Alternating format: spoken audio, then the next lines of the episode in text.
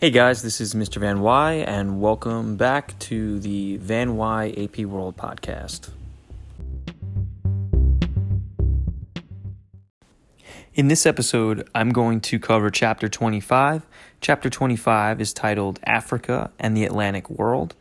The goal is to discuss in the time period of 1450 to 1750 the early modern Africa and some of the impacts of Europe on Africa, specifically European merchants and traders, and eventually colonization of Africa.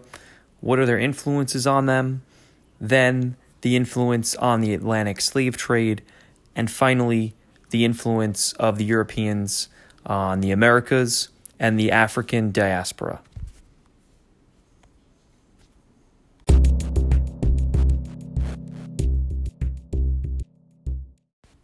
Before we begin, I actually want to start off with a few impacts, changes, and continuities that we're going to definitely see in this um, time period. So, the first is that their trans Saharan trade and Indian Ocean Basin trade will have continued involvement, one of them being a maritime trade route and the other being an overland trade route.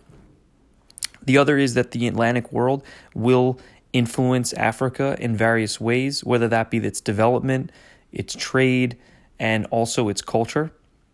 African rulers and merchants will also profit off of the slave trade. The slave trade that's going to uh, happen in Africa will impact not only those slaves, but the people that are selling them and those that are interacting with the Europeans. And despite this slave trade, the massive amount of Africans that are on the Atlantic uh, and Middle Passage on their way to the Americas eventually even getting there through the diaspora. There still will be a population increase in Africa itself. And eventually, both the Atlantic and Islamic slave trade together will experience uh, differences in populations, especially in, re- in uh, relation to their gender. One of them in the West, mostly men are taken on the west coast of Africa, while in the East, for example, like Mogadishu, one of the previously Swahili uh, trading cities or states, uh, there's going to be mainly women that are taken. Okay, so next thing I'm going to discuss in the beginning is the development and decline of certain African kingdoms before and during their interaction with Europeans that make their way into more permanent settlement in Africa.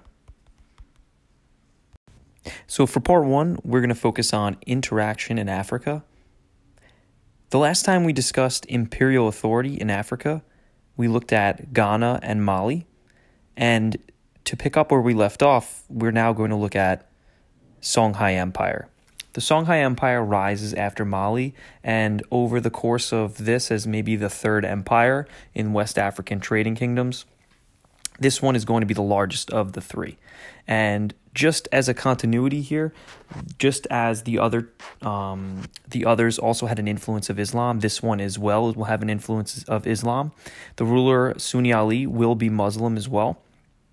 And he's going to consolidate the empire, bringing in important cities like uh, Jenne, um, Gao, and Timbuktu under his control. And again, like the others before, similar to Mansa Musa in the control of the gold, the control of the trans Saharan trade is so important to these empires as it brought them some wealth and it brought them control of their people. So, this trans Saharan trade that they had control of, such as metal goods, salt, textiles, they were trading them for uh, gold and slaves.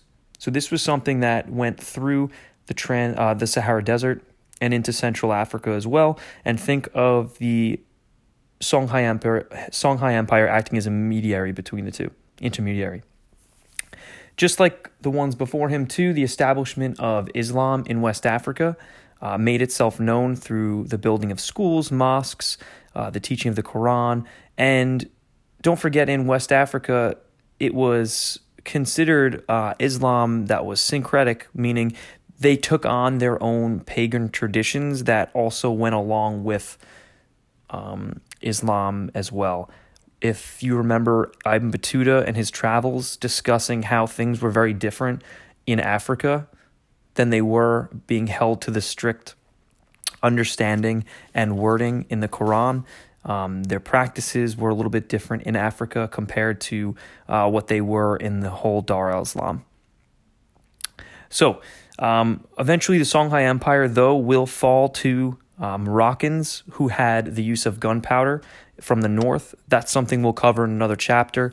The uh, disbursement and distribution and sharing of the use of gunpowder and integrating that into military strategy and technique.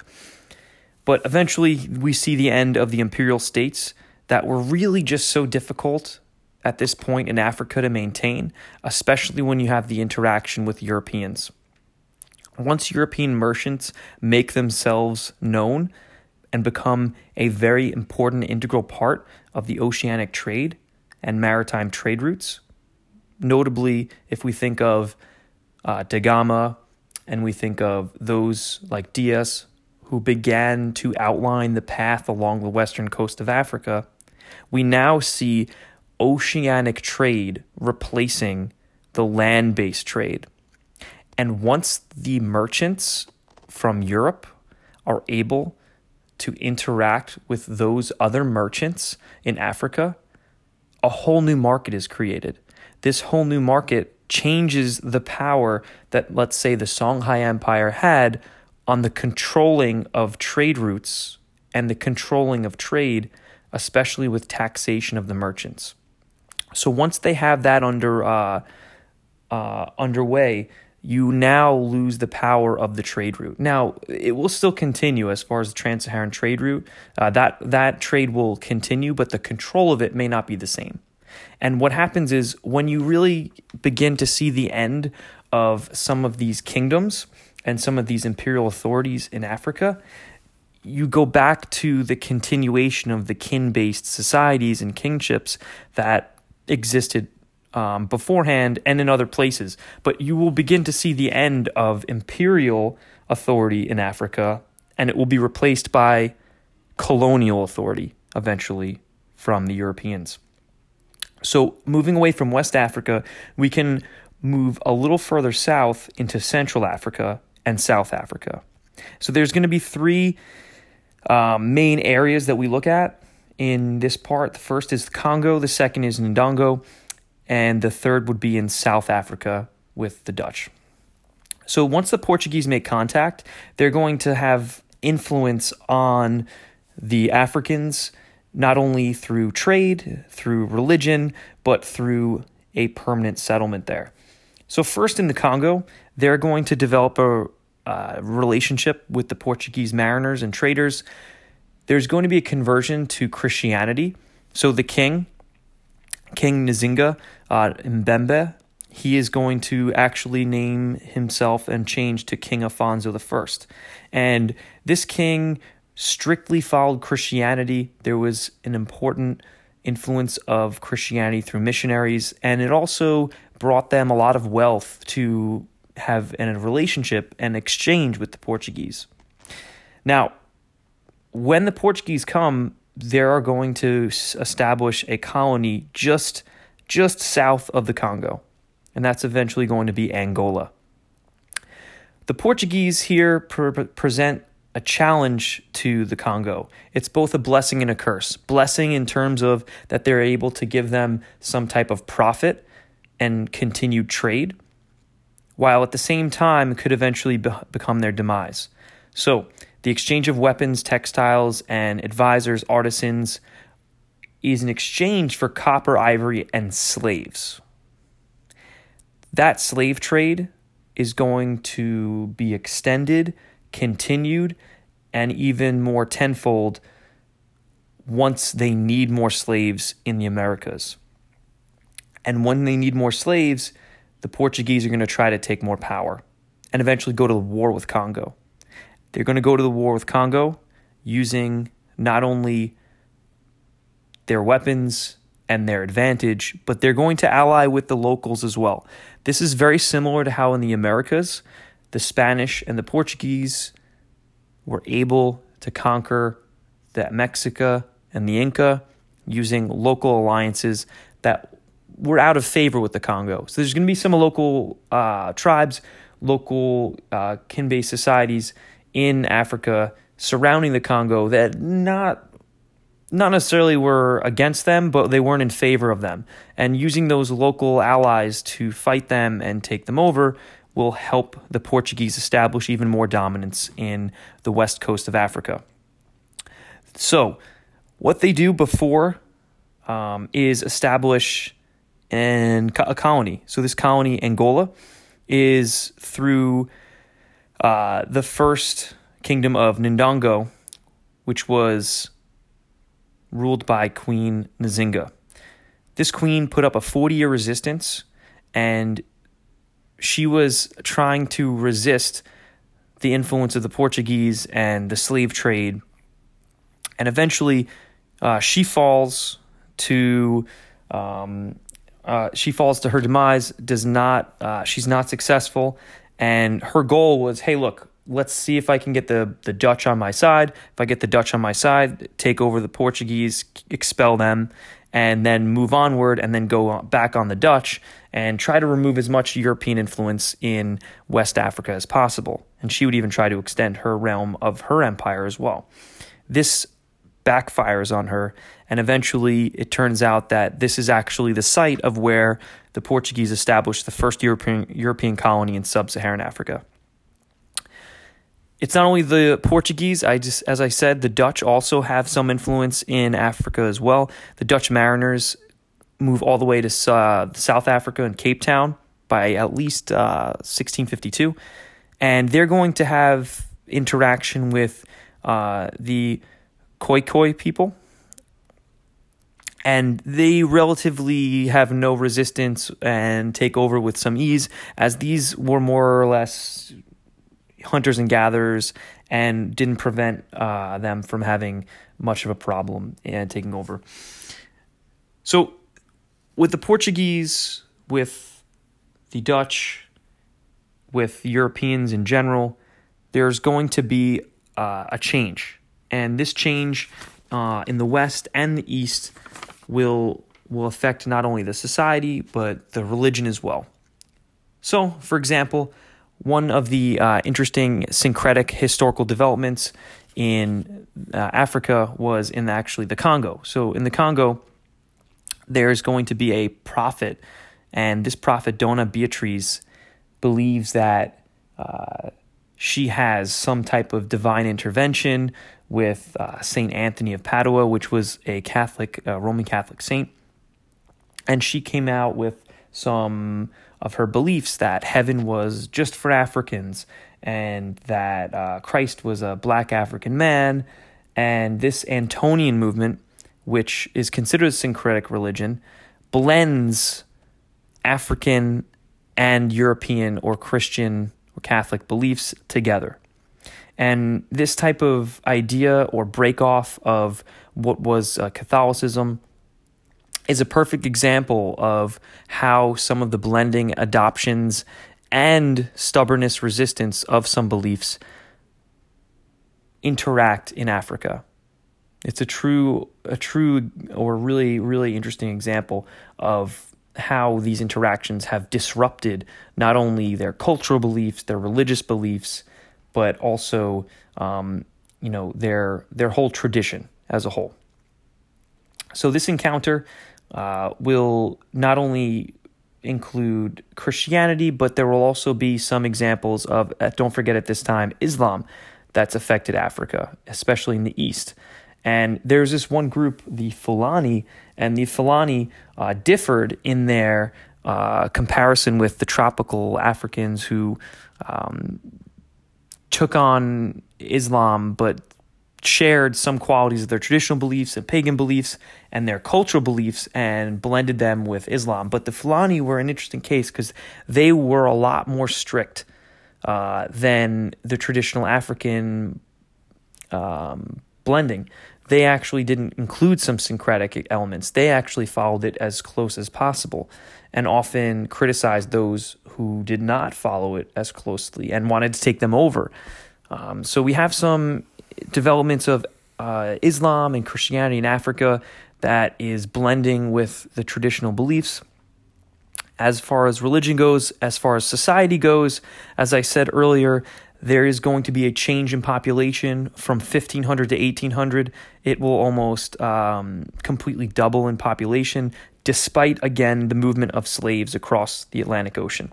In my next part, I'm going to discuss the Europeans on the Atlantic Ocean themselves. So, the Atlantic slave trade and how, what were some of the nuances of it, what were some of the important uh, key points and concepts to know on the Middle Passage, and uh, more or less bridging now Africa to the Americas as far as the Atlantic slave trade goes.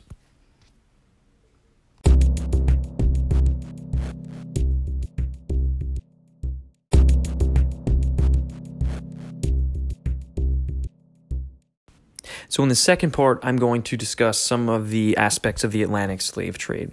So, the Atlantic slave trade, uh, mainly being the link between Africa and the Americas, as far as the uh, one side of the triangular trade goes.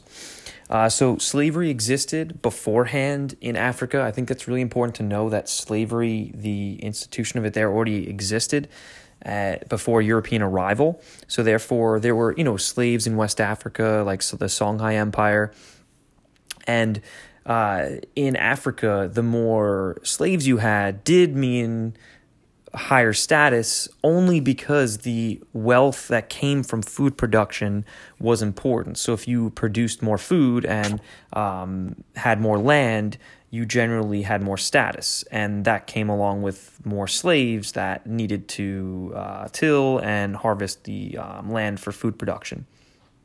So the idea that slavery already existed in Africa, uh, as it did in other areas of the world as well, uh, showed that there was already a um, a use of it, and it won't change so much as far as the maybe selling or purchasing of it goes as the Europeans come in. It won't necessarily totally uproot and change the lives of those uh, who were exchanging slaves. So it made it easier for when Europeans to come in and purchase them and trade for them. Um, it just it just helped to bridge that that gap there, and it is not at all just only something that the Europeans did as far as coming in and trading for slaves. Right, it was also done by the Islamic uh, slave trade in the East. So the Islamic uh, traders and merchants in the Indian Ocean basin also transported and uh, took slaves as well in those port cities. So this was mainly in the Swahili coast, and they actually had raids on villages and were able to over you know the course of a few hundred years uh, uproot at least 10 million African uh, people into slavery. And this was more or less from the Mediterranean, Indian Ocean that they did this.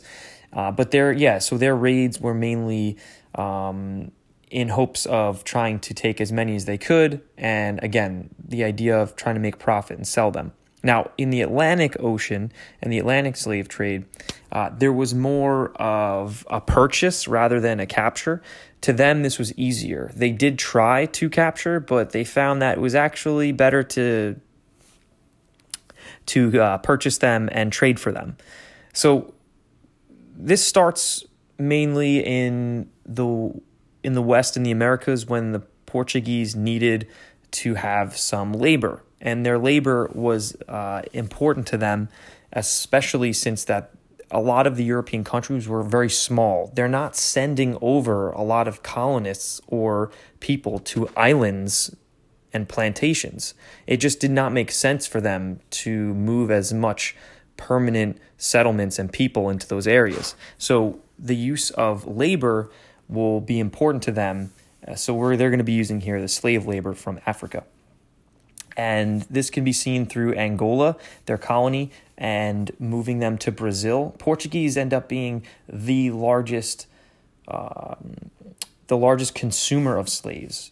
We see Brazil as being the most, uh, where the most slaves end up uh, in the African diaspora in um, in the west in the Western Hemisphere and this was also the importantly uh, it was most importantly fueled by the sugar production so the sugar plantations and production was fueled there if you remember in the previous chapter the idea that the portuguese almost uh, and they did do, do so somewhat successfully uh, not only produce uh, and harvest the the sugar from the plantations, but manufacture it as well and process it.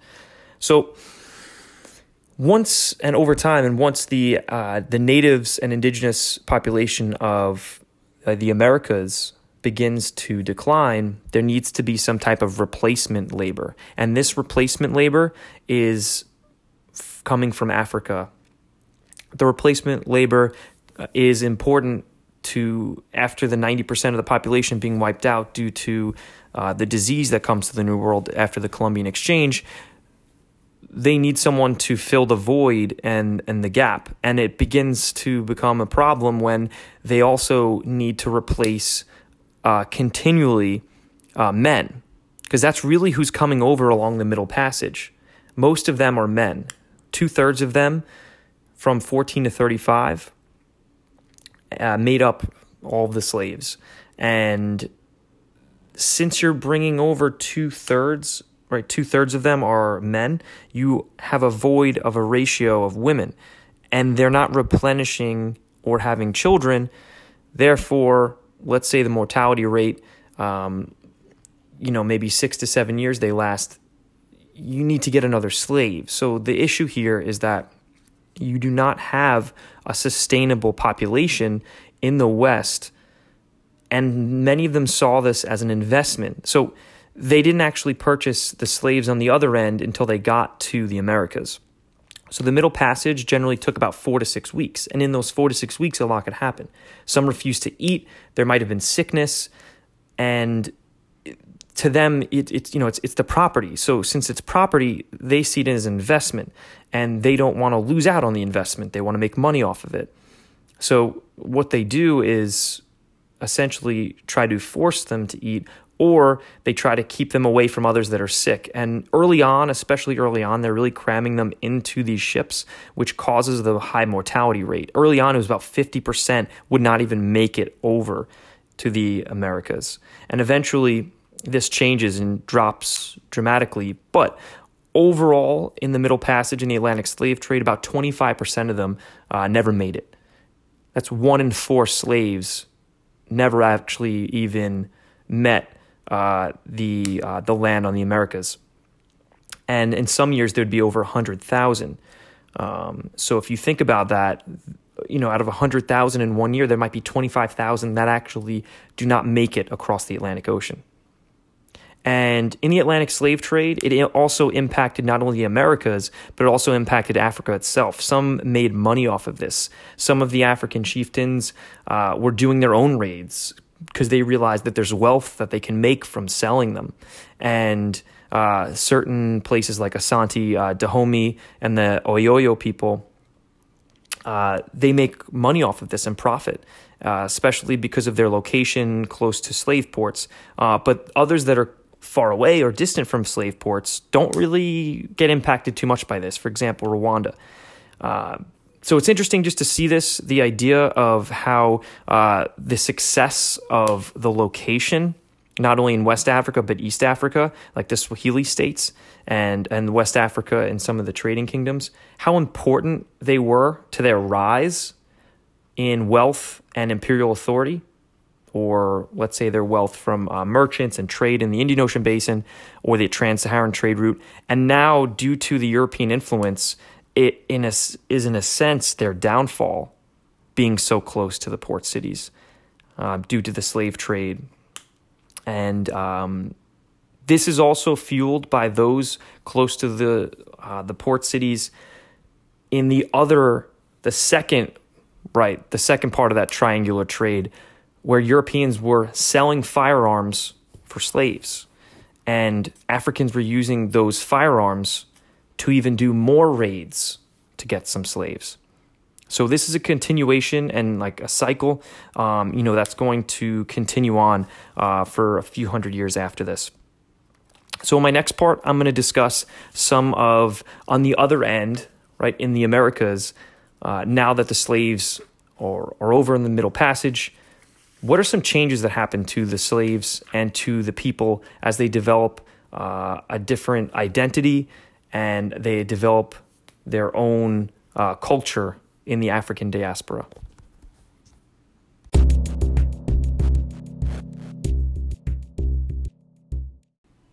In this last section, we're going to discuss the African diaspora. And what I want you to do in this section is think about how many areas that the slaves will be sent to, how many different areas, and what interactions they might have in those areas with the local culture, mixed with the European control, and then also their own cultural identity, right? The baggage that they're bringing with them, and mixing all of those elements together to come to some uh, unique then identity and cultural change. Now, despite where they all may go, there will be one similarity between them, and that is that they will all be living on uh, a plantation. This life on a plantation will be something that most of them will have in common. Uh, the most of that, most common of that, was the sugar plantation. Uh, there will also be cotton. There'll be rice. There'll be mining as well. That will be will be done. But the most common of that would be uh, the plantation. And on the plantation, conditions will not be great. Right, there'll be brutal working conditions, overuse of um, of the people on the slaves, and physical ailments, sickness, diseases that could come of this. So not just the natives that dealt with diseases, but there were also those that were Africans that come into the Americas. Now, life on that plantation also uh, was met with resistance. So, slave resistance is something that came to fruition over time uh, after uh, slaves wanted uh, a way to try and change um, to the best they could their life and uh, get out of slavery. Sometimes this came in the form of just working slowly, uh, trying to break the equipment, maybe running away, which was successful in certain areas. Uh, this group called Maroons were able to successfully run away and get to uh, a settled community on their own, which which govern themselves. More violent way would be revolts, and the problem with the revolts are that they would not necessarily end slavery. Right? These rebellions revolts would have a violent um, outbreak. It would cost uh, those owners and those plantations uh, uh, definitely a large amount of wealth. Um, they were outnumbering, though, those owners, and they were outnumbering those Europeans. But again, it will not end it, but it will at least bring to light some of the issues with slavery and their improper advantage of not having weapons will be the primary reason why they are not able to have a successful revolt or rebellion. Now, there are some exceptions to this, one of them being Haiti in 1804. Uh, Haiti, led by uh, Toussaint Louverture, they actually break from uh, France and gain their independence and gain uh, the abolishment of slavery. Now, just to discuss some things about uh, the diaspora and cultural changes. So, some cultural changes include the language, right? The language mixing with uh, not only uh, the European, but their own and local. So, for example, French Creole or Creole, mixing of European and African language, uh, Gullah and Geechee. As far as language, you also have uh, religion. So, most of the African Syncretic uh, religions that that uh, that come to light in the New World uh, have some inspiration drawn from Christianity. So they're syncretic, but they take elements of their own and take you know almost like a pick and choose. And we see this in voodoo, uh, Santeria, and Candomblé. Whether it's in South America, it's in uh, Brazil, the Caribbean. Um, it depends on where you where they went to and they had developed their own versions of this and sometimes it's where you had african elements of deities and christian saints mixed and they all again as i said develop uniquely um, another thing was music uh, music develops sometimes they use music to think of them their own property that they have ownership of that and they can develop that themselves, and by them blending their music with European language, um, arguably could be another form of resistance. Um, another change is food diet. Uh, the one example you know I've said or used was gumbo, where you're using African okra, you're using U- European vegetables, and American shellfish. Think about you're using one element from all of the three areas together in one dish. Um, we do see also some changes as as the uh, slave resistance um, existed. You also had some resistance from the outside, which was to try and remove or abolish slavery if possible. And one interesting case is Olaudah Equiano in 1789 writes his own autobiographic book that explains his experiences on the Middle Passage as a young, uh, you know, child at the age of about 10 or 11, and also his life as a slave, not only in North America, but South America. He was both a slave in the West Indies and also in Pennsylvania and Virginia. And eventually, he makes his way uh, and wins his, and purchases his freedom uh, in Britain. And his British, uh, his British life, you have to realize in Britain, slavery was seen as something different. Soon after, about 15 years after him, he has uh, slavery is abolished. He doesn't actually see that abolished. He dies before that. But in Britain, there was no need for slaves.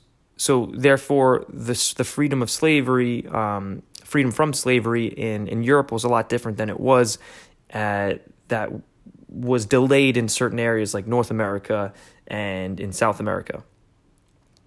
So, uh, this is one example where he was an abolitionist, and in Britain, they did try to change and uh, get rid of slavery over time.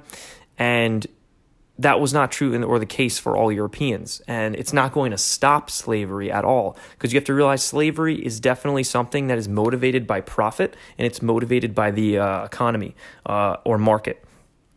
So if there is no market for it, that's what will drive the end of it. And Europeans started to realize this when honestly slavery was just too expensive. Uh, don't forget they had to keep replacing it and they had to keep making sure that um, they uh, had uh, the mortality they were they were working with the mortality rates because sometimes slaves only were able to live about six or seven years into their labor and those were, of course, the ones that actually made it to the Americas. So this was in no way something that was very cheap uh, for consumers of uh, slaves who needed them for labor. And uh, once the Europeans realized that in manufacturing and in factories later on, they can pay less by using wage labor, meaning paying someone more like per hour, um, than actually and using them only for a certain period of time, than completely owning them and taking care of them and replacing them. Uh, and that's when the Europeans realized that there will no longer be a necessity for labor. Uh, sometimes, you know, many argue that uh, inventions had, you know, even in North America, fueled slavery. Uh, arguably, later on, slavery may be fueled, um, may end due to uh, technology and advancement or innovation. Uh, overall, though, uh, we see in this chapter uh, three major things. The first is the impact uh, of European interaction on Africa. Then we see that interaction on the Atlantic, right through the Atlantic slave trade in the Middle Passage, and then in the Americas, once the African slaves have arrived there, what are some major changes through the African diaspora?